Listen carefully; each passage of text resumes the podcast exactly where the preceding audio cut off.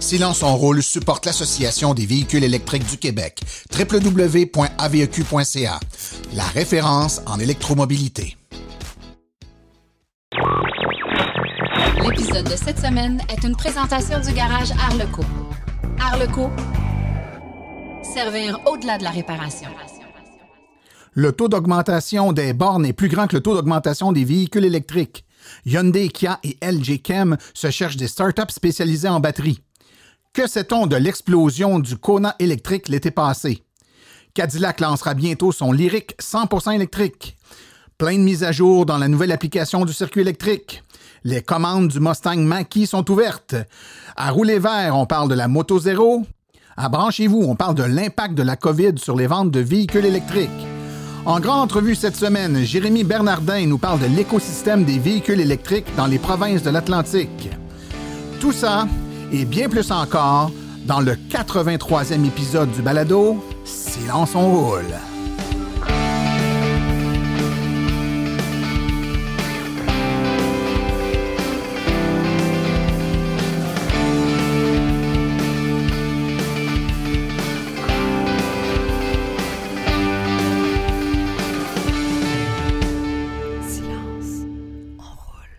Bonjour tout le monde, mon nom est Martin Archambault et c'est avec passion et plaisir que j'anime Silence on roule, le podcast dédié 100% aux voitures électriques. Silence on roule est également fier partenaire de l'Association des véhicules électriques du Québec. J'espère que vous allez bien tout le monde. Je ne le sais pas pour vous, mais pour moi, ça sent les vacances. On est, c'est l'avant-dernier épisode en fait avant les vacances de l'été. Il y en aura un dernier épisode le 17 euh, juillet prochain. Ensuite, on fera une pause de deux épisodes, donc l'équivalent d'un mois, pour se ressourcer, prendre un peu de temps en famille et puis euh, refaire nos forces pour repartir de plus belle là, euh, au mois d'août avec de nouveaux épisodes qui, espérons-le, seront répondre à vos attentes.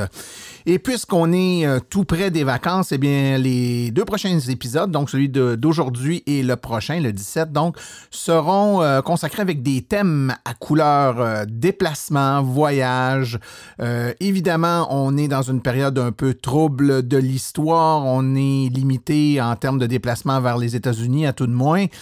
donc, beaucoup de gens vont, vont décider de voyager au Québec ou au Canada. Et c'est pour ça que nos deux prochains thèmes sont en lien avec ça. Aujourd'hui, on va parler des maritimes.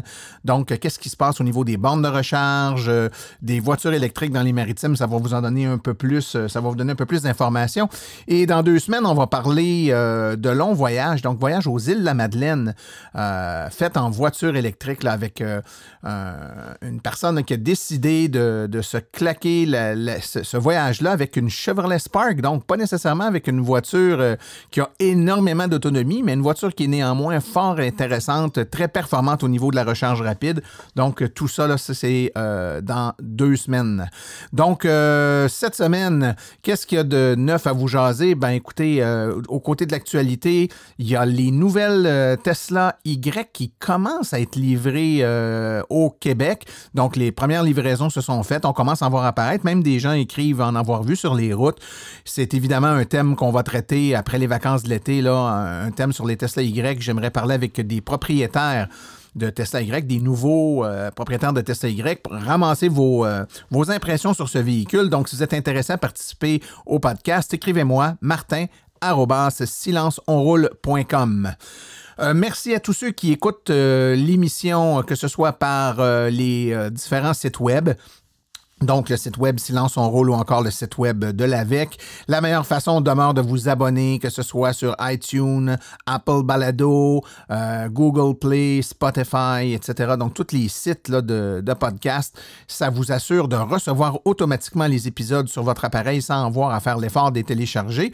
En plus, quand vous êtes abonné, vous avez accès à des épisodes hors série qui ne sont pas rendus disponibles sur le web. Donc, ça vous permet d'avoir des thèmes qui sont traiter un peu plus à fond des épisodes là, inédits pour nos membres. Alors, sans plus tarder, je vous propose d'aller tout de suite à la revue de l'actualité dans le monde des véhicules électriques.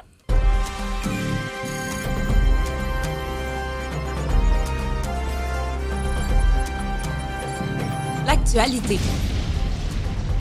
dans le monde des VE.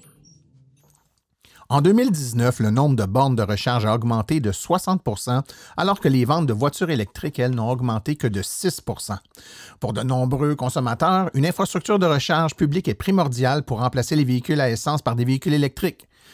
De l'autre côté, pour les entreprises ou les services publics, les voitures électriques sont nécessaires pour soutenir une telle infrastructure.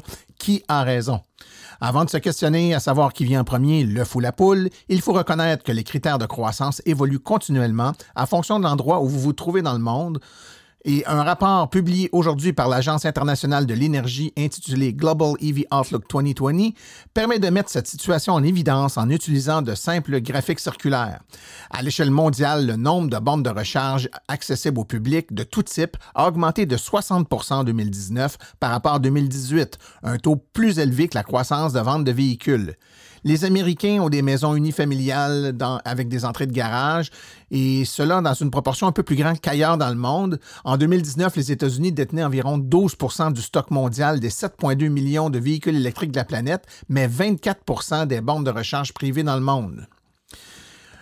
Euh, en revanche, quand il est question des bornes de recharge publiques, les États-Unis semblent nettement moins bien équipés. Les États-Unis possèdent 11% des bornes de recharge publiques et seulement 5% des bornes de recharge publiques rapides au monde, et ce pour environ 6% euh, pour l'Europe, et la Chine, elle, en possède 82% euh, un récent rapport de la firme d'études de marché Wood Mackenzie prévoyait que l'Europe devancerait les États-Unis en matière d'infrastructure de recharge, mais que les États-Unis pourraient rattraper ce retard d'ici 2030 si les gouvernements acceptaient la proposition du Congrès d'augmenter les dépenses en infrastructure de recharge.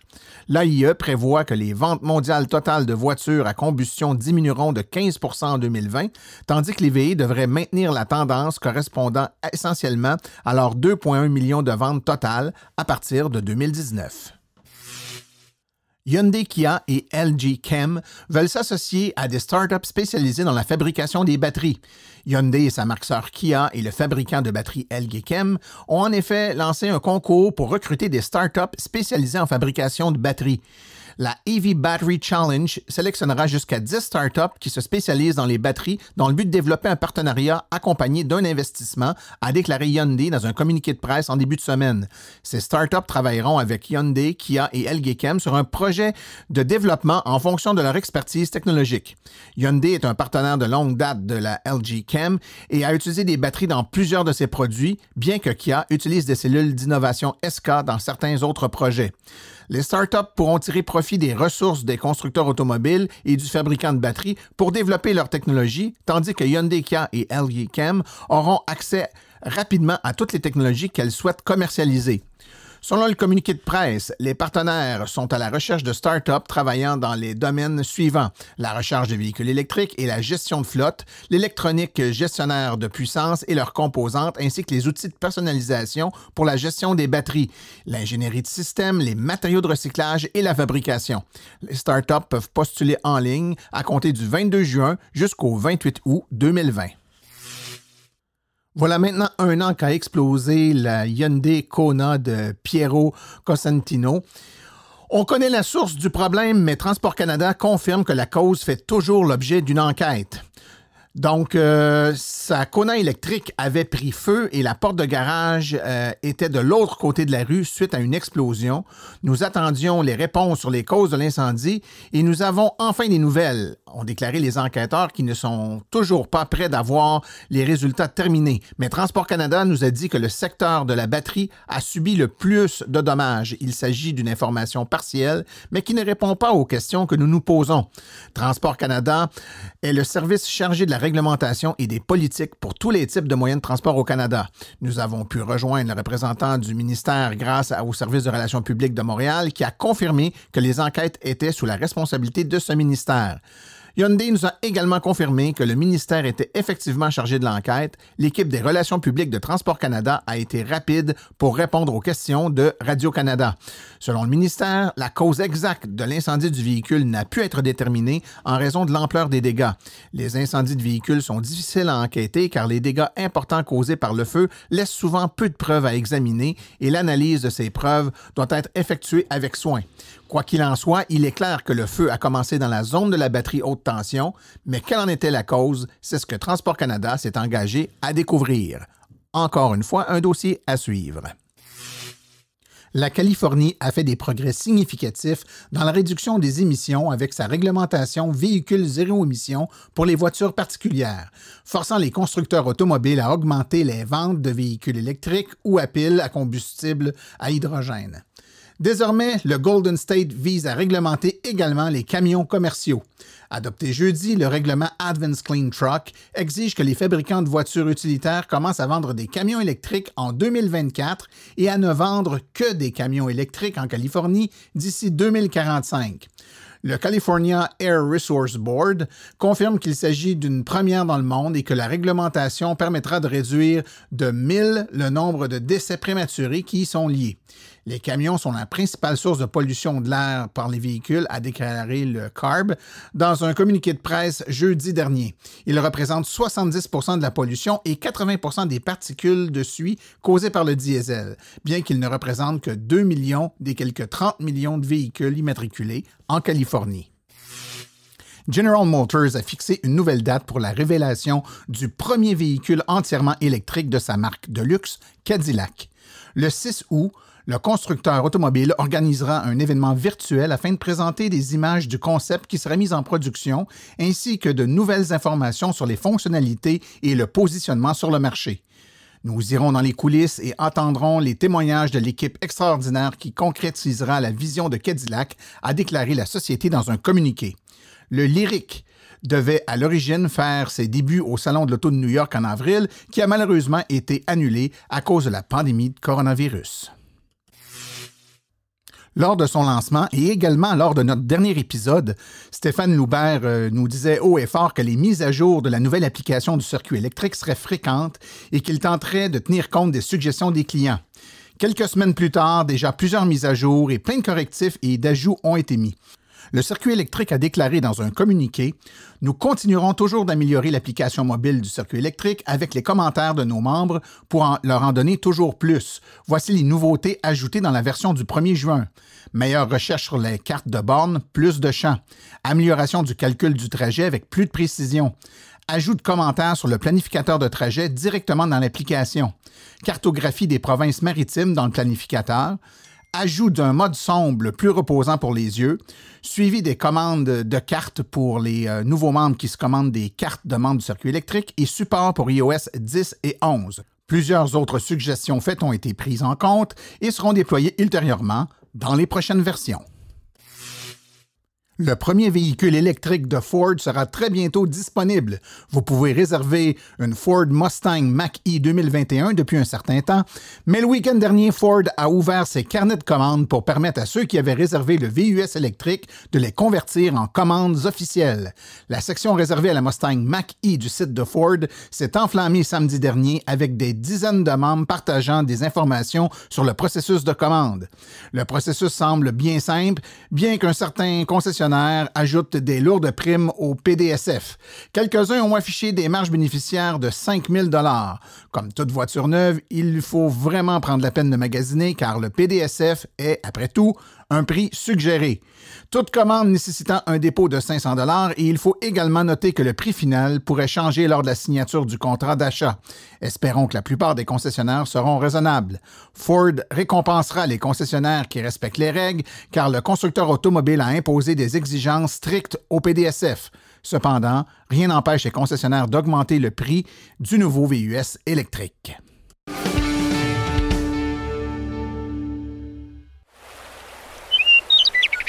Rouler vert avec Stéphane Levert. Actuellement, dans le garage de Chani Palardi, un fidèle auditeur qui a accepté de collaborer avec moi aujourd'hui. Euh, Chani, euh, merci de nous accueillir chez vous. Ben, enchanté. Chani, euh, on, a, pris contact, toi et moi, euh, pour une raison particulière, parce qu'on voulait collaborer ensemble, parce que tu es euh, propriétaire d'une moto électrique depuis la... C'est la quatrième saison que tu conduis ta moto. Pourrais-tu nous dire, s'il te plaît, le, modèle à la marque de ta moto? Oui, c'est une zéro moto type S de 2013, puis la batterie de 13 kW. Excellent. Euh, donc, on, tu m'as euh, offert la chance de pouvoir la conduire. Donc, je l'ai conduit. Aujourd'hui, euh, je viens te la ramener. Donc, j'ai passé les deux derniers jours à la conduire.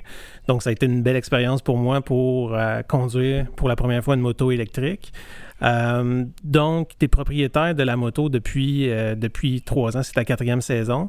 Peux-tu nous dire, s'il te plaît, les, les raisons qui ont fait que tu t'es acheté une moto électrique spécifiquement? Ben, à l'époque, en fait, il n'y avait pas beaucoup de choix de véhicules électriques automobiles. Fait que euh, j'ai décidé de m'acheter une moto électrique pour aller au travail, euh, faire surtout l'aller-retour, puis quelques, balades la fin de semaine. Puis, euh, ben, c'est ça. Par la suite, je me suis acheté un véhicule électrique, mais c'était avant qu'il y ait un choix assez grand qui me convenait à moi pour la distance que je voulais parcourir. Donc, comme tu dis, donc ton utilisateur principal à toi, c'est vraiment de faire un aller-retour travail à la maison. Euh, c'est quoi la distance que tu as avec ton travail que tu fais quotidiennement avec ta moto? C'est 35 km à aller au travail tous les matins, puis euh, ben, ça fait 70 aller-retour. Euh, ma moto a une autonomie là, à peu près d'environ 120-130 km, fait que facilement je peux faire aller-retour, puis charger juste à la maison sans problème. Bon, ben ça, c'est intéressant. Donc, la recharge de ta moto, donc tu dis que toi, aller-retour au travail, évidemment, tu n'as pas besoin de recharger rendu au travail, tu n'as pas cette, euh, cette nécessité-là. Donc, comment tu recharges ta moto? Comment ça marche? Ben, cette moto-là, il y a un chargeur en fait de 110 volts euh, qui branche juste dans une prise de courant standard. Donc, euh, c'est pas compliqué. Branche le fil, puis euh, ça prend 6 à 7 heures charger la pile au complet quand elle est vide. Mais moi, habituellement, ça prend 4 à 5 heures, elle est pleine parce que je fais juste souvent 70 km et moins. Et puis, pour quelqu'un qui voudrait partir sur la route, faire, faire une balade, est-ce qu'on peut charger avec les mêmes euh, que les véhicules automobiles qu'on connaît. Oui, euh, ben, il y a une option sur les, nouveaux modèles à partir de 2016. En fait, il y a un chargeur interne 220 euh, volts qui se branche sur les, niveaux 2. Et puis, ça permet de charger environ 6 kW, qui est, je pense, c'est en 1h40, 1h30 à 1h45 la recharge complète. De, de, ben, de 20, 10-20% à 100%. Excellent. Donc, toi, ta moto, elle, en est équipée. Donc, quand je suis euh, quand je suis parti avec ta moto, je suis arrivé chez moi, j'ai pu la brancher euh, sans problème avec, euh, avec ma borne niveau 2 que j'ai à la maison. Fait que ça, ça a été, super pratique. au niveau, justement, grande randonnée, on, s'en est parlé, toi et moi, tantôt. Explique-moi, là, mettons, tu habites à Varennes, et puis, quelles sont les plus longues randonnées que tu as été capable de faire avec ta moto? Ben, il faut s'armer un peu de patience, mais euh, c'est sûr que moi, j'ai réussi à ben, facilement me rendre à Sutton en environ euh, une demi-journée aller-retour, 4 à 5 heures dans le fond. Euh, c'est une randonnée environ de 250 km en tout. Euh, fait que c'est comme 125, 125 aller, 125 revenir. Puis c'est euh, la charge, ça, moi, dans mon cas, mon chargeur est un petit peu moins gros. Là, ça, sur mon modèle 2013, c'est un chargeur qui charge environ 2 heures. Euh, fait que je vais à Sutton, je reviens, puis je charge au milieu de la route, en fait. Bon, fait qu'on s'entend qu'on fera pas le, tour des États-Unis avec une moto de ce type-là, mais quelqu'un qui planifie une randonnée, qui a une destination euh, à aller, puis qui est capable d'avoir ce temps de recharge-là, qui est capable de l'accepter pour environ une heure et demie, deux heures, euh, c'est quand, même, euh, quand même viable. Parle-moi de l'entretien que tu as à faire. Donc, si on compare une moto traditionnelle à essence versus la moto électrique que tu possèdes, c'est quoi l'entretien que, tu dois, euh, que tu dois faire versus ce que tu aurais dû faire ou ce que tu ne dois pas faire versus ce que tu aurais dû faire si tu avais une moto traditionnelle à essence comme qu'on les connaît?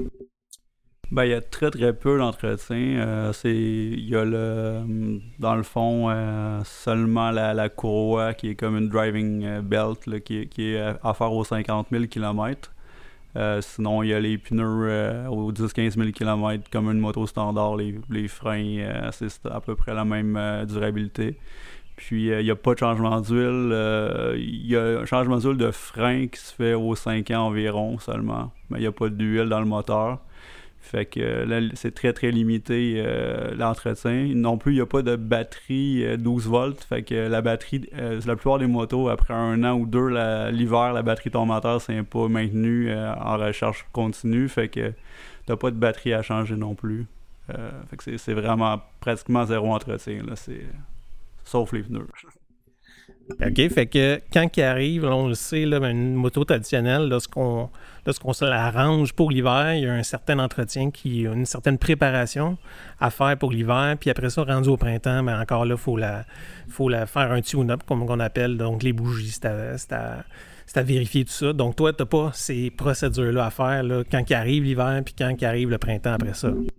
Exactement. Moi, la seule procédure, c'est euh, mettre la, batterie à peu près à un niveau de 60%, puis euh, on peut l'entreposer pour l'hiver, soit dans le cabanon, soit dans le garage, euh, chauffé ou non. Puis le, printemps prochain, la batterie est environ encore à 60%, ça n'a pas, pratiquement pas bougé. Donc, c'est pratiquement zéro entretien. Tu es prêt à partir au printemps avec un petit lavage, puis tout est beau. Aussi simple que ça. Euh, point de vue, encore là, comparatif, moto traditionnelle, moto électrique, euh, plaques et assurance. Y a-t-il des différences par rapport euh, aux plaques que tu dois, tu dois, les frais de plaque, d'immatriculation à chaque année, puis les assurances? À quoi ça ressemble? Ben, euh, la modèle S, en fait, la plupart des motos électriques sont, euh, en tout cas, qui, peuvent aller sur l'autoroute, c'est-à-dire qu'ils ont une vitesse plus, de, plus que 5 km/h, euh, sont plaqués pour comme une 400cc et moins, donc un prix de moins de 500 par année en, plaque. Puis les assurances, c'est très, très peu cher non plus. Ben, la mienne coûte environ 125 par année pour, être assuré full feu vol vandalisme. Bon. Fait que on comprend maintenant qu'avec une moto électrique, le plaisir de conduire une moto, il est là. Euh, avoir le, visage dans le vent, et c'est encore là. Prendre les courbes. J'ai personnellement pu l'expérimenter en fin de semaine, euh, mais sans euh, tout le tout, l'entretien qu'une moto peut moto traditionnelle peut encourir. Et puis avec le plaisir de conduire sans, sans bruit, sans vibration, ça aussi je l'ai expérimenté, sans l'odeur d'une, d'une auto d'une moto qui, qui dégage des émanations d'essence. fait que Chani, je te remercie beaucoup de m'avoir permis de vivre cette expérience-là en fin de semaine, de nous avoir accueillis dans ton garage pour l'entretien qu'on vient d'avoir. Euh, je te remercie beaucoup. Euh, puis j'espère que pour toi aussi, ton expérience dans 20 semaines d'avoir conduit euh, ma Model 3 a été aussi agréable de ton côté. Ouais, j'ai eu bien du fun. J'avais jamais, jamais essayé un Tesla. Là. Moi, j'ai une Chevrolet Bolt 2019, mais la Tesla, c'est vraiment le fun tenue de route et l'empattement de la, du véhicule est, est bien. J'ai bien apprécié, super confortable. C'est un très beau véhicule. Merci, Janie, encore une fois, euh, et merci d'être parmi nos fidèles auditeurs. Euh, j'espère que les autres auditeurs vont avoir apprécié euh, l'entretien qu'on vient d'avoir ensemble. Merci.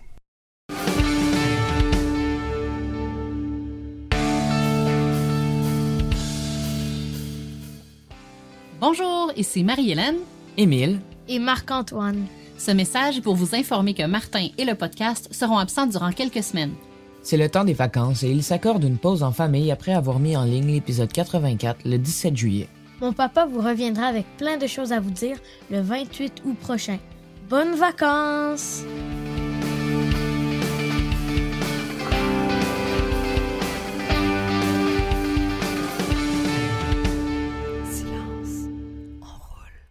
Tranquillement, pas vite, un peu tout le monde est en train de se préparer à regarder ce qu'on va faire dans les vacances de l'été. Et souvent, ben, on envisage d'aller un peu partout. Cette année, ben, écoutez, il s'est passé tellement de choses. Je pense que plusieurs Québécois, plusieurs Canadiens vont euh, envisager de visiter euh, le Québec et le reste du Canada.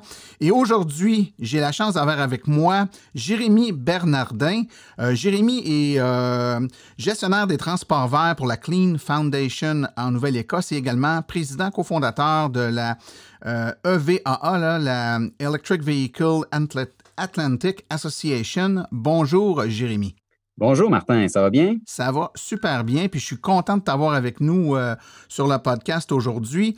Euh, écoute, tu es super bien branché sur tout ce qui se passe en termes de véhicules électriques euh, dans, le, dans les maritimes, et c'est de ça que j'aimerais qu'on parle aujourd'hui, parce que dans les dernières années, particulièrement la dernière année, ça s'est développé pas mal le réseau de bornes de recharge dans votre coin de pays. Ben oui, puis ça continue, ça continue à se développer. Moi, je suis basé euh, à Halifax, en Nouvelle-Écosse, mais je visite toutes les provinces atlantiques euh, assez fréquemment. Et, en effet, le réseau de, BRCC et de superchargers a, grossi euh, considérablement. Et, là, on avait une province comme l'île du Prince-Édouard qui avait rien auparavant. Mais depuis quelques mois maintenant, l'île est couverte de, de, BRCC. Il y a six bornes dans une petite île. Alors, c'est très facile de, de bouger d'un coin de l'autre. Et maintenant, on a aussi Terre-Neuve qui, euh, qui a 14 bornes DRCC, euh, BRCC qui, euh, qui, sont sous développement et on devrait les avoir d'ici la fin de l'année. Alors vraiment, avoir une voiture électrique et faire du tourisme, prendre nos vacances dans l'Atlantique, c'est rendu une possibilité et une vraie joie.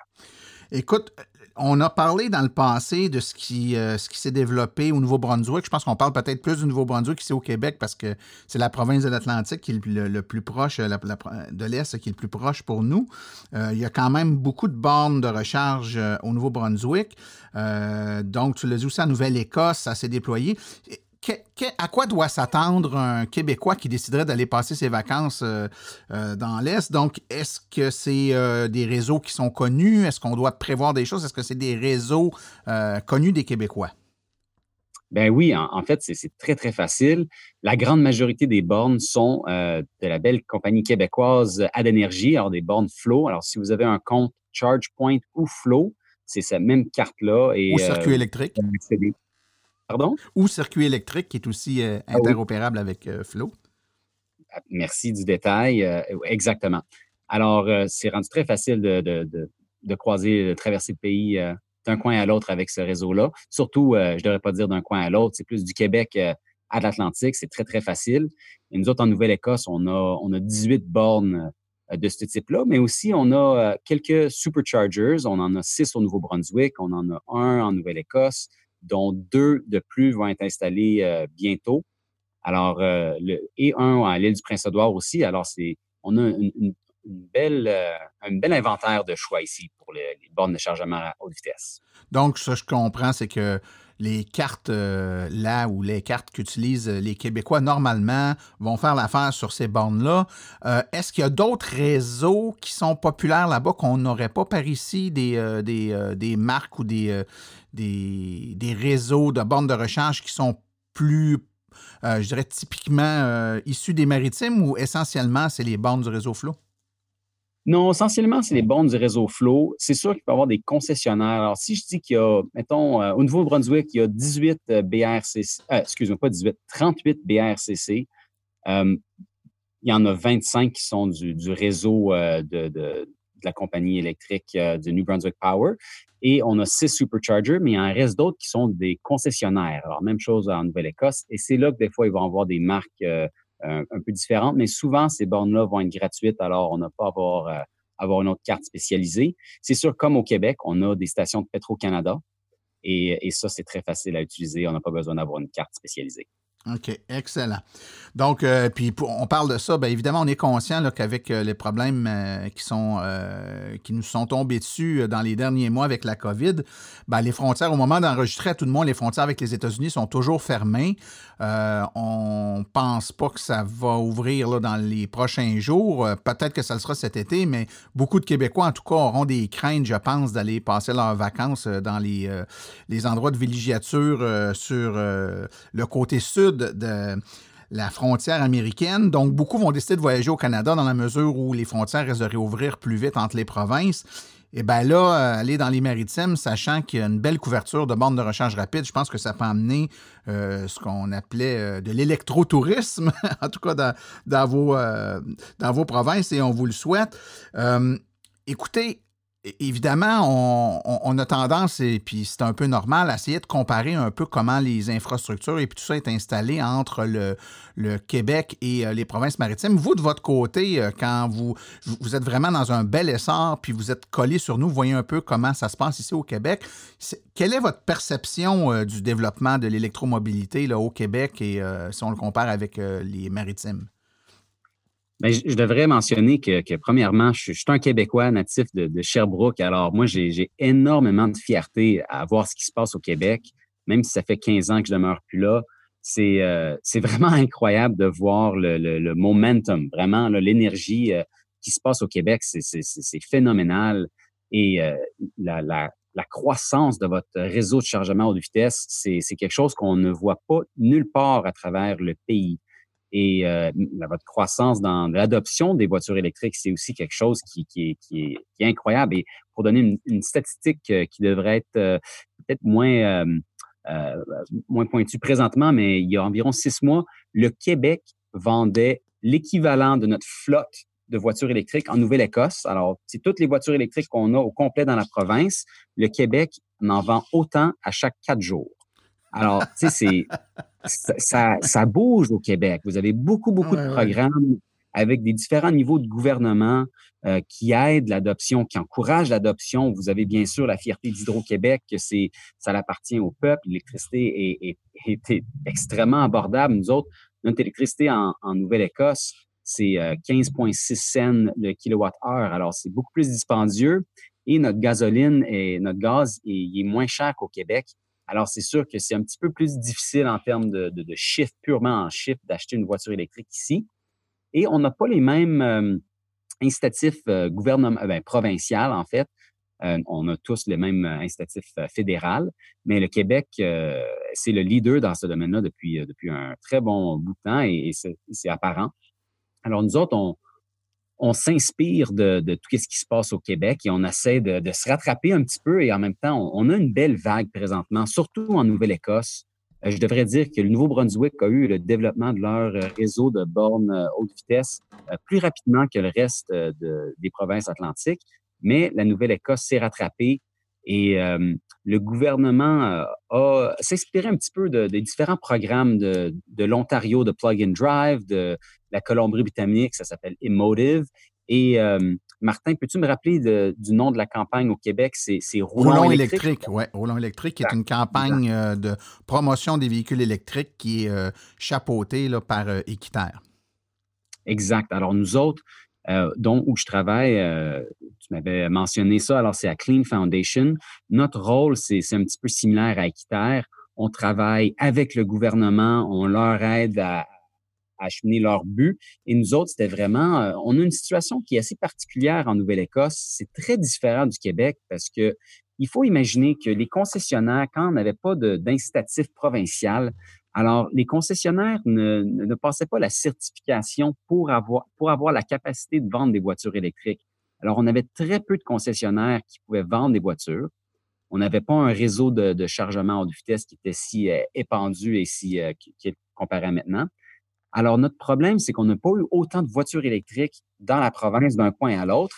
Alors, les, les gens euh, n'ont pas eu la chance de, voir les voitures électriques en personne et même connaître des gens qui ont des voitures électriques et ils n'ont pas accès à une voiture électrique dans un concessionnaire aussi facilement. Alors, nous autres, on a une campagne de sensibilisation euh, où qu'on apporte des voitures, une flotte de voitures électriques dans, dans tous les coins de la province. Alors, depuis euh, juin de l'été passé, on a fait euh, quelque chose comme 104 événements avec notre équipe et on apporte notre flotte de voitures et on, on donne des essais routiers gratuits et il faut aussi mentionner que vous autres au Québec, avec l'AVEC, c'est incroyable la quantité d'essais routiers que, vous êtes capable de faire. Euh, moi, je regarde ces chiffres-là et ça m'impressionne énormément. Nous autres, en Nouvelle-Écosse, euh, notre système d'assurance euh, est différent. Alors, si Martin, tu empruntes ma voiture électrique et tu fais un essai routier et tu as un accident, ça va sur mon dossier pour mon assurance et c'est moi qui va payer la, la plus haute somme de, mes assurances dans les prochains trois ou cinq ans. Et tandis qu'au Québec, c'est un petit peu différent. Alors, c'est très difficile d'emprunter de, les voitures des gens, faire des essais routiers avec l'association. Alors, nous autres, on a eu on a acheté notre voiture électrique à travers le Clean Foundation et on l'a assuré euh, spécifiquement pour ça. Et c'est quand même dispendieux, euh, je dois vous l'avouer, mais, euh, mais c'est quelque chose qui est très important parce que c'est pas juste communiquer, hey, une voiture électrique, c'est le fun, une voiture électrique, ça coûte moins cher. Il faut vraiment être derrière la, le volant et, ouais, ouais, ouais. c'est l'expérience. C'est quand on, quand on accélère, comment c'est immédiat et, euh, Donc, vous, ce que je comprends, Jérémy, c'est que vous faites les essais routiers avec la voiture que vous avez achetée. Donc, quand vous faites des essais routiers, il y a seulement une voiture? Alors, le, quand j'expliquais le, contexte de pourquoi il n'y a pas beaucoup de voitures électriques sur le marché ici en Nouvelle-Écosse, les concessionnaires, il y a eu quelques groupes, en particulier un groupe qui s'appelle le Steel Auto Group, qui ont plusieurs concessionnaires euh, euh, dans les maritimes. Eux autres, ils ont vraiment, euh, ils se sont lancés là-dedans ils ont plusieurs concessionnaires qui sont impliqués et on peut emprunter tout, tout plein de leurs voitures. Alors, nous autres, on a une Chevy Bolt, qui est notre voiture de tous les jours dans tous nos événements. On a euh, Mitsubishi Canada qui nous a emprunté un, euh, euh, on, les, on, leur a emprunté un Mitsubishi Outlander plug-in hybrid. Mm-hmm. Mais on a, on a une Kona EV dans notre flotte qui vient d'un concessionnaire d'Halifax. On a une Tesla qui va être ajoutée à notre flotte très bientôt, une Tesla 3. Et on a accès à toutes les autres voitures électriques qui sont sur le marché dans les concessionnaires. Alors, Jaguar I-Pace, Audi e-tron, la Ioniq, euh, toutes ces voitures-là. Alors, on, a souvent trois voitures par événement avec notre équipe et on fait des, essais routiers, on parle aux gens, on a développé euh, un site Internet qui est assez intéressant. Et si vous êtes intéressé à regarder des, idées de, voyage euh, en Nouvelle-Écosse, c'est evassist.ca. E-V-A-S-S-I-S-T.ca. Et c'est là que c'est un, site vraiment pour avoir toutes les, informations sur les voitures électriques pour quelqu'un qui est, qui est pas un expert au sujet euh, à date. Et avec notre campagne, on, a mélangé ce site-là avec notre campagne de sensibilisation et, et on a eu quand même beaucoup de succès. On a fait euh, juste en dessous de 1500 essais routiers à date et on a parlé environ à 6000 personnes depuis juin. Alors, ça, ça, bouge ici. Une question qui me chicote un peu. Euh, quelle est la perception des, euh, de, la population euh, des maritimes face aux voitures électriques? Quelle est la perception de ces... Euh, est-ce que c'est vu comme quelque chose de vraiment hot d'avenir, mais pour lesquels ils ont peu accès, ou c'est encore vu comme quelque chose qui n'est pas encore au point puis il faut attendre un peu avant de l'acheter? C'est difficile de, répondre à cette question-là avec une réponse pour les quatre provinces. Alors, c'est très différent dans chaque coin. Nous autres, en Nouvelle-Écosse, ça, ça va dépendre. Il y, a une certain, il y a un certain regroupement de la population qui sont très excités du niveau technologique et qui comprennent les voitures électriques, que c'est vraiment le futur et c'est clair et net. Euh, on a quand même plus euh, dans l'Atlantique en général, comparé au Québec, l'Ontario et la Colombie-Britannique, qui sont euh, pas aussi informés. Alors, le, le, le, niveau de questionnement est moins avancé et c'est plus euh, élémentaire, on peut dire. Et aussi, il faut, il faut avouer que en Nouvelle-Écosse, on a plus de charbon sur notre réseau électrique. Alors, il y a beaucoup de questions qu'on reçoit sur est-ce que c'est vraiment plus environnemental d'avoir une voiture mm-hmm. électrique ou non? Et en effet, la réponse à cette question, c'est oui, absolument. Même avec le charbon qu'on brûle euh, sur notre réseau, ça, on a environ 50% euh, moins de, gaz à effet de serre euh, à travers la durée de vie de la voiture électrique. Et on est en train d'intégrer de, plus en plus d'électricité renouvelable. Si on parle de Terre-Neuve, Terre-Neuve, c'est différent. C'est la, province qui est la, plus séparée et qui, a un contexte euh, spécifique. Ils sont en train de construire un, barrage électrique très gros, Muskrat Falls, et qui ont des troubles économiques avec ce, barrage-là. Alors, c'est sûr que les gens ont une perception euh, très mixte et il y a un peu plus de, résistance contre les voitures électriques.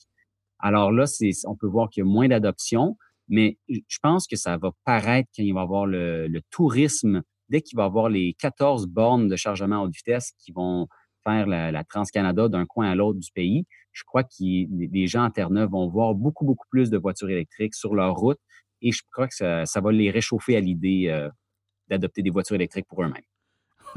Euh, est-ce que tu as une idée, euh, du, ben sûrement tu l'as, du nombre de véhicules électriques en circulation dans les différentes provinces maritimes?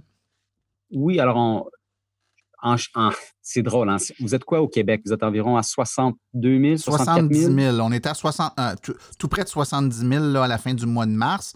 Donc, euh, sachant qu'en avril, il ne s'est pas vendu beaucoup de voitures, on doit être encore à peu près là, 70 000. OK. Fait qu'on on est, on est juste un, petit peu plus que 1 de, de vous pour les quatre provinces. Alors, on, on, a autour de 800 voitures électriques pour nos quatre provinces. Euh, nous autres, en Nouvelle-Écosse, dès qu'on a eu notre réseau de, chargement à haute vitesse, on a vu une, euh, accélération de vente euh, énorme. C'était la plus grosse, la plus haute accélération de vente au pays. On avait 350% de plus de ventes que, l'année du. Et c'est sûr que nous autres, dans l'Atlantique au complet, on n'a pas les mêmes programmes gouvernementaux. Vous autres, au Québec, vous avez votre loi zéro émission. Alors, euh, les manufacturiers doivent vendre un certain pourcentage de voitures électriques comparé à gaz. Sinon, il va y avoir une, euh, une amende ou une peine à payer. Et on n'a pas ce programme-là, nous autres, dans, dans, nos provinces. Et ça a un énorme impact. Alors, ce qui se passe au Québec, ça l'affecte l'Atlantique. Alors, il faut, faut, imaginer que les manufacturiers, ils font pas juste produire des, des véhicules pour le, le Canada, mais c'est vraiment international. Et mettons, ils donnent une, allocation d'un certain chiffre de voitures au Canada. Bien là, quand ils voient que le Québec et la Colombie-Britannique ont des lois qui disent vous avez besoin de vendre ce, montant de voitures électriques-là, sinon vous allez avoir une, pénurie euh, financière, bien c'est sûr et certain qu'ils ne vont pas nous donner une allocation en Nouvelle-Écosse qui va être aussi grosse qu'au Québec. Alors, on a euh, une plus grande difficulté à acheter des voitures euh, électriques. Et on voit ça qu'il y a certains modèles qu'on n'est pas capable d'acheter. Question, ils ne sont pas en inventaire. Vous allez chez les concessionnaires puis ils n'en ont pas. C'est pas juste qu'ils n'en ont pas, mais qu'il y en a qui ne peuvent pas en commander, point. Alors, Kia, il n'y a rien en Nouvelle-Écosse. On n'a pas de place qu'on peut acheter une Kia. Euh, Volkswagen, c'est le, même problème. La e-Golf, on n'en a pas eu une. Euh, puis il y a beaucoup de monde qui, en, qui veulent en acheter. Euh, mais euh, c'est ça un petit peu le trouble. Euh, c'est intéressant, Jérémy, ce que tu illustres là, parce que ça fait plusieurs fois qu'on explique là, à, Silence on roule ou sur différentes plateformes que la loi zéro émission actuelle du Québec a, un effet de levier très faible sur l'achat des véhicules au Québec dans la mesure où, de façon naturelle, juste cette année, là, dans la dernière année, il s'en est acheté deux fois plus que ce que la loi demande. C'est-à-dire que la, loi met la barre, elle demande aux manufacturiers de rendre disponible un certain nombre de véhicules, puis s'en est vendu le double. Fait que c'est pas la loi qui a fait qu'on a acheté ce nombre-là ici au Québec. Par contre, la loi a quand même un impact, c'est-à-dire que les véhicules qui sont euh, distribués sur le marché canadien sont euh, majoritairement, dans certains cas, exclusivement distribués dans les provinces où il y a une telle loi, ce qui fait que ça, a pour impact que euh, ben, de votre côté, vous n'avez pas accès à ces modèles-là parce qu'ils ont tous été rendus disponibles.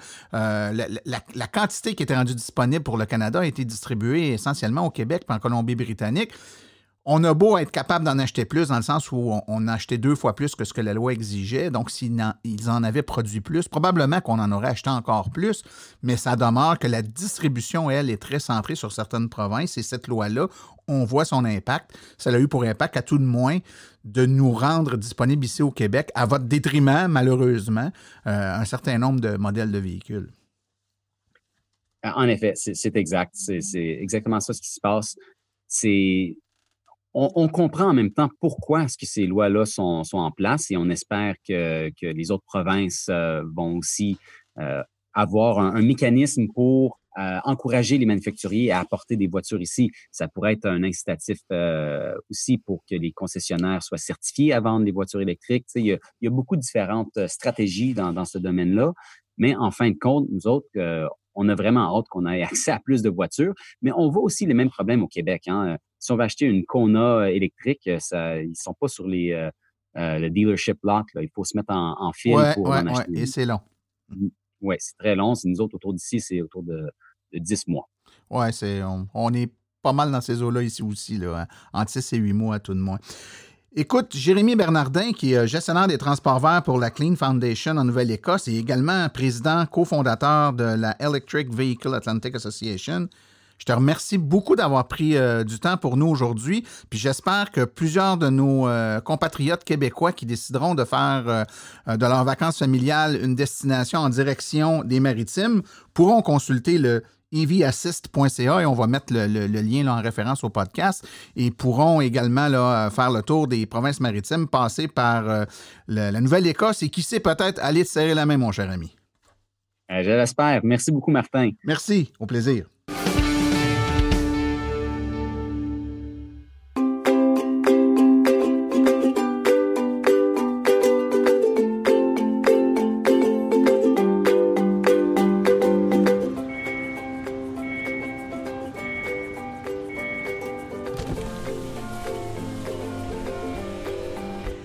Que ça brise moins, mais il y a quand même un minimum d'entretien à faire sur nos voitures électriques.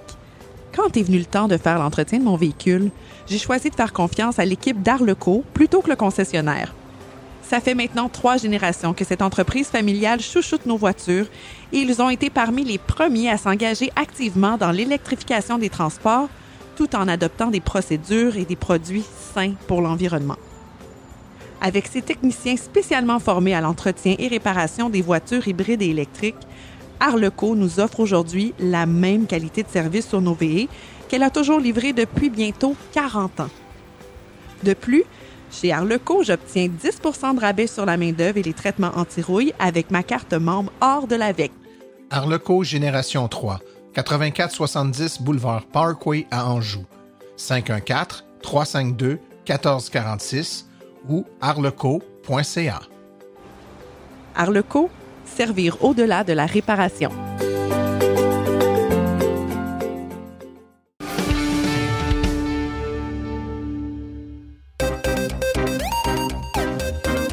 Chronique Branchez-vous avec Pierre Tadros. Bonjour tout le monde, content de vous retrouver, surtout après ces longues semaines de confinement. Et je ne suis pas le seul à être heureux, les concessionnaires automobiles aussi sont heureux. On les comprend. En mars, alors que le confinement se mettait en place, il s'est vendu près de 60% moins de voitures que l'an dernier au Québec. Au cœur de la tempête, en avril, les ventes ont fondu de 85% au Québec par rapport au mois d'avril 2019. Et au mois de mai, l'écart était encore en baisse de 44% à l'échelle canadienne. Question. Comment le segment des voitures électriques a-t-il été affecté? Comment ça se passe maintenant? Est-ce vrai qu'il y a des rabais dont il faut profiter? Et finalement, saviez-vous que les compagnies d'assurance ont offert des remises ou des rabais sur les primes aux véhicules? Eh oui, mais pas de la même manière et au même taux selon les compagnies. Je vous offre un petit bonus en fin de chronique pour vous en parler. À noter d'ailleurs que cette chronique n'a pas la prétention d'offrir un portrait scientifique. Mais euh, en plus d'avoir visité bien sûr les sites Internet des fabricants automobiles, nous avons contacté le Bureau d'assurance du Canada, le BAC, et parlé avec des représentants d'importants concessionnaires que je tiens à remercier. Bourgeois Chevrolet, Riendo Hyundai, Brossard Nissan, Tesla Montréal et Lucier Chevrolet. Pour tout de suite, répondons à la question de l'impact du confinement sur les ventes de véhicules électriques neufs. Chez les concessionnaires que nous avons consultés, la baisse s'est située entre la chute presque totale et 50% de baisse pendant les deux mois et demi de confinement. Exception notable, Tesla. Comme le modèle d'affaires était déjà basé sur la vente en ligne, à Montréal, on n'a pas remarqué de changement significatif pendant la fermeture des commerces. Aujourd'hui, l'achalandage est revenu à la normale et ce, avec toutes les mesures de prévention sanitaire. Concrètement, il n'y a pas de véhicule dans la salle de montre. Cette salle est cependant divisée en îlots pour accueillir les clients. Les modèles sont à l'extérieur et disponibles pour les essais routiers. Enfin, il n'y a pas de changement quant au temps d'attente pour un véhicule Tesla. Ils sont les mêmes selon les modèles et caractéristiques choisis qu'avant la pandémie, donc entre une et quelques semaines. Fait à noter, il se vend moins de modèles S et X depuis l'arrivée du modèle 3. Pour les autres, les grandes lignes se ressemblent. D'abord, du côté des livraisons de véhicules, il semble que depuis la fin du confinement, rien n'a changé pour ce qui est des temps d'attente selon les différents modèles. Par exemple, la Bolt est toujours disponible en inventaire, comme avant.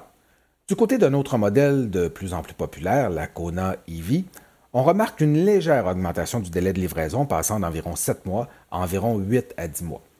Pour la Leaf, il n'y a pas d'attente non plus, sauf pour le modèle S d'entrée de gamme qui se fait plutôt rare. Cette situation s'explique parce que les ventes ont baissé, oui, mais les usines ont également été mises en arrêt un peu partout dans le monde. Donc, il n'y a pas de surplus ni de manque d'inventaire inhabituel. Par contre, On peut s'inquiéter un peu pour l'automne. La baisse du coût de l'essence et les insécurités financières liées aux impacts économiques de la pandémie ont bien entendu ralenti le niveau des ventes. Cependant, elles reprennent puisque les modèles électriques sont toujours populaires. De fait, leurs avantages sont toujours très supérieurs aux modèles entièrement essence. Les prochaines livraisons de véhicules sont attendues seulement vers le mois de septembre, peut-être fin août. S'il y a des temps d'attente plus longs pour la prise de possession d'un véhicule neuf, ce sera donc possiblement d'ici la fin de l'été. Cette situation fait aussi en sorte que les grands rabais auxquels on aurait pu s'attendre, ben, ils ne sont pas au rendez-vous. C'est le principe de l'offre et de la demande qui s'applique. Pas de problème d'inventaire actuellement, rareté anticipée à cause des fermetures d'usines, demande toujours présente. Pourquoi ferait-on des rabais? Il n'y a aucun avantage d'affaires pour les constructeurs. Bien entendu, il y a toujours des offres à surveiller. On pourrait les qualifier de normales. On retrouve bien un ou deux incitatifs hors du commun, comme un prix employé chez GM, mais qu'on retrouve cependant depuis longtemps ailleurs. Aussi, quand on regarde du côté de Kia, on voit que la promotion de 6 paiements et 0% d'intérêt sur 84 mois ne s'applique pas aux véhicules électriques. Attention, les rabais gouvernementaux, eux, sont toujours effectifs. Oh, euh, et pour les membres de l'AVEC, il était possible au mois de juin de profiter d'un prix corporatif sur la livre, soit le prix coûtant plus 600 Vous pouvez vérifier si ce rabais sera toujours disponible en juillet auprès, par exemple, d'Éric Fortier chez Brossard Nissan. Autre élément que nous avons noté, les concessionnaires ont remarqué un changement de comportement des consommateurs. D'abord, ils sont moins nombreux depuis le déconfinement qu'avant la pandémie. Par contre, on constate que le magasinage se fait beaucoup par Internet. Aussi, lorsque les clients se présentent en salle de montre, c'est pour faire un essai routier ou carrément négocier l'achat ou la location du véhicule. Pour certains, cette pandémie a accéléré le processus d'adaptation vers la vente et le soutien en ligne. Aujourd'hui, ils ont fait le travail et peuvent répondre aux nouvelles habitudes des consommateurs. Bref, oui, les ventes ont chuté pendant le confinement, mais certains concessionnaires s'en sont mieux sortis avec des, approches plus adaptées sur Internet. Actuellement, ils peuvent répondre à la demande comme avant, mais attention, les délais de livraison pourraient s'étirer d'ici quelques semaines. Et non, il n'y a malheureusement pas de rabais post-confinement exceptionnel pour les consommateurs de véhicules électriques. Maintenant, le bonus. Oui, il y a eu des rabais, mais de la part des compagnies d'assurance. Le Bureau d'assurance du Canada, le BAC, avait annoncé des remises d'environ 600 millions de dollars pour une période de trois mois, débutant le 8 avril. Et ce montant sera probablement dépassé. La plupart des compagnies avaient annoncé la fin du rabais le 30 juin. Certains d'entre vous ont reçu des remboursements de manière automatique. C'est ce qui s'est fait du côté de la Capitale, IA Assurance ou SSQ. Pour d'autres, comme chez Bel Air Direct ou chez les nombreux propriétaires de véhicules électriques qui sont chez Intact, il fallait contacter son courtier ou sa compagnie ou remplir un formulaire en ligne pour profiter du rabais. Chez TD, il fallait les contacter pour discuter des options disponibles. À noter que certaines n'ont appliqué la remise qu'à partir du moment de la demande du client. Donc, si vous avez signalé votre demande de rabais le 30 avril, la remise a été calculée à partir du 30 avril et non pas rétroactivement au 8 avril. Euh, message Intact et à Bel Air Direct, vous pouvez faire mieux la prochaine fois. Les pourcentages ont aussi été différents d'une compagnie à l'autre. Dans l'ensemble, c'est entre 15 et 20% de réduction sur les trois mois. Certaines compagnies vont calculer la réduction en fonction de l'utilisation restreinte du véhicule.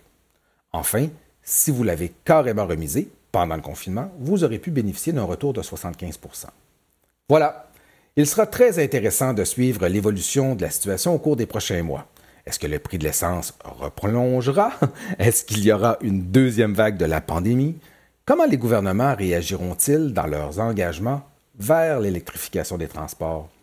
Nous suivrons cela avec attention pour voir comment le marché des véhicules électriques réagira. D'ici là, je vous invite à demeurer vigilant et à respecter les mesures d'hygiène pour demeurer bien en santé et profiter d'un bel été. Bonne route!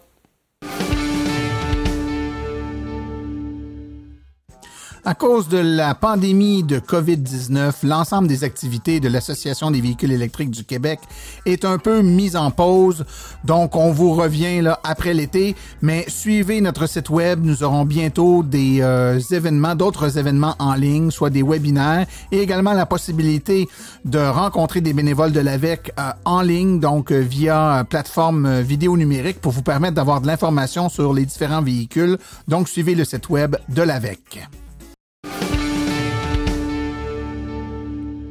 Ceci conclut la présente balado-diffusion. Silence son rôle remercie tous ses collaborateurs, particulièrement aujourd'hui Stéphane Levert, Chani Palardi, Jérémy Bernardin et Pierre Tadros. Nous remercions également le garage Arleco, commanditaire principal, ainsi que l'Association des véhicules électriques du Québec, partenaire de Silence on roule. La reproduction ou la diffusion de l'émission est permise, mais nous apprécierions en être avisés. Toutes questions concernant l'émission peuvent être envoyées à martin.silenceonroule.com. Pour les questions générales regardant l'électromobilité ou encore l'association, veuillez plutôt écrire à info.aveq.ca. Pour vous renseigner et avoir accès à toute la documentation de l'AVEC, visitez le www.aveq.ca.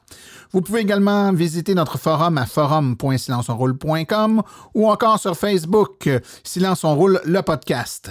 Je vous rappelle que sur notre site web, afin de vous faciliter la tâche, vous avez accès aux archives de nos balados ainsi qu'à des hyperliens vers les sites web mentionnés aujourd'hui, le tout directement au archive. Mon nom est Martin Archambault et d'ici le prochain balado, j'espère que vous êtes repris la piqûre et direz vous aussi, silence, on roule.